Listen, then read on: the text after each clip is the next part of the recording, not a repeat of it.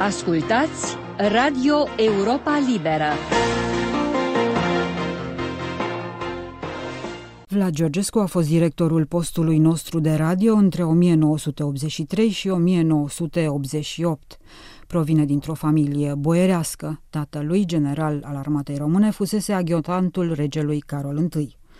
Vlad Georgescu s-a afirmat în anii 60 ca istoric al iluminismului cu o carieră consistentă la care a renunțat pe măsură ce tendințele liberale ale regimului comunist din epocă se îndreaptă spre un stalinism șovin și xenofob de inspirație maoistă. Devine un critic al regimului și începe să fie hărțuit de securitate. În 1977 a fost acuzat de trădare și arestat pentru articolele anticeușiste pe care le-a trimis în străinătate cu ajutorul Ambasadei Statelor Unite. Tot cu ajutorul Washingtonului primește azil politic în America, devine apoi colaborator al Europei Libere, director adjunct și director plin. Preluarea acestei ultime funcții de către Vlad Georgescu are loc însă pe fondul unui peisaj dramatic, după ce alți doi directori înaintea lui au murit după forme de cancer care i-au răpus în timp scurt. Primul dintre ei, Noel Bernard, numele cel mai greu pe care îl avea postul nostru de radio, vârful de lance al Europei Libere la vremea aceea, se îmbolnăvește subit de cancer la plămâni în 1981 și moare în câteva luni la doar 55 de ani. Succesorul lui, Radu Gorun, se sfârșește tot după un cancer galopant. Va urma Vlad Georgescu, căruia securitatea i-a dat numele de cod Bastardul. În 1987, după o vizită la Washington, Georgescu aduce la redacția de la München, acolo unde se afla atunci Europa Liberă, proaspăt apărutele memorii ale generalului Pacepa, care dezertase în Statele Unite. Fostul șef adjunct al Serviciului de Spionaj Românesc și unul dintre consilierii personale lui Ceaușescu a scos la iveală în memoriile lui detalii cutremurătoare și grotești din viața cuplului prezidențial și din celelalte straturi rarefiate ale puterii. Așa că Vlad Georgescu decide în toamna lui 87 că volumul trebuie tradus și transmis la Radio Europa Liberă. După cum povestește Emil Hurezianu, care era atunci jurnalist în redacția de la München, la doar o săptămână după ce și anunță această intenție de a difuza cartea lui Pacepa, soacra lui vine de la București cu următorul mesaj. Cităm. M-am întâlnit cu generalul X și mi-a spus nu difuza cartea lui Pacepa. Dacă o difuzezi, vei fi lichidat în mai puțin de un an.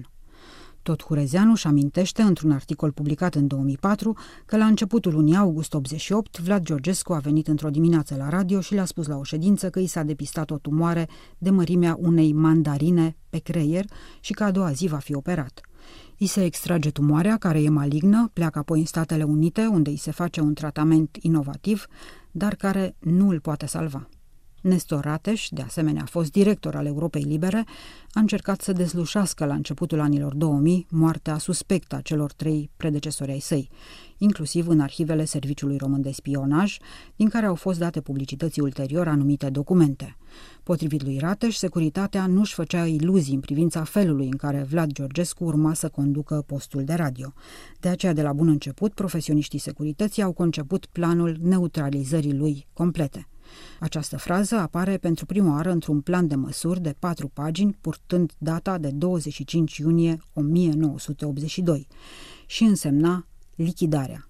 Pe baza acestui plan, un număr mare de informatori au fost trimiși la München pentru a culege informații despre situația lui Vlad Georgescu, adică în mod explicit despre sănătatea lui fizică și psihică, despre relațiile din interiorul și din afara postului de radio, despre rutina lui zilnică, despre cum și unde își petrecea timpul liber. O atenție specială a fost acordată locuinței lui Vlad Georgescu, un apartament situat la parter și considerat nesigur, adică penetrabil.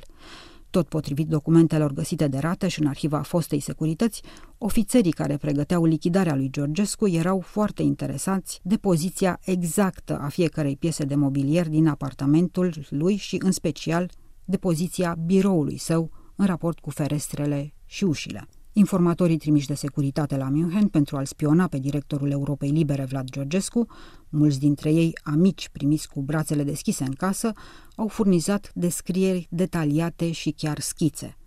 Între timp, multe scrisori și telefoane de amenințare erau primite periodic, unele dintre ele vizându-l chiar pe fiul de numai 8 ani al lui Vlad Georgescu. Istoria românilor de la origini până în zilele noastre și ideile politice și iluminismul în principatele române din 1750 până în 1831 sunt volume de referință în istoriografia autohtonă. Vlad Georgescu nu era doar un cercetător serios al trecutului, ci și un fin observator al prezentului. Ascultați Radio Europa Liberă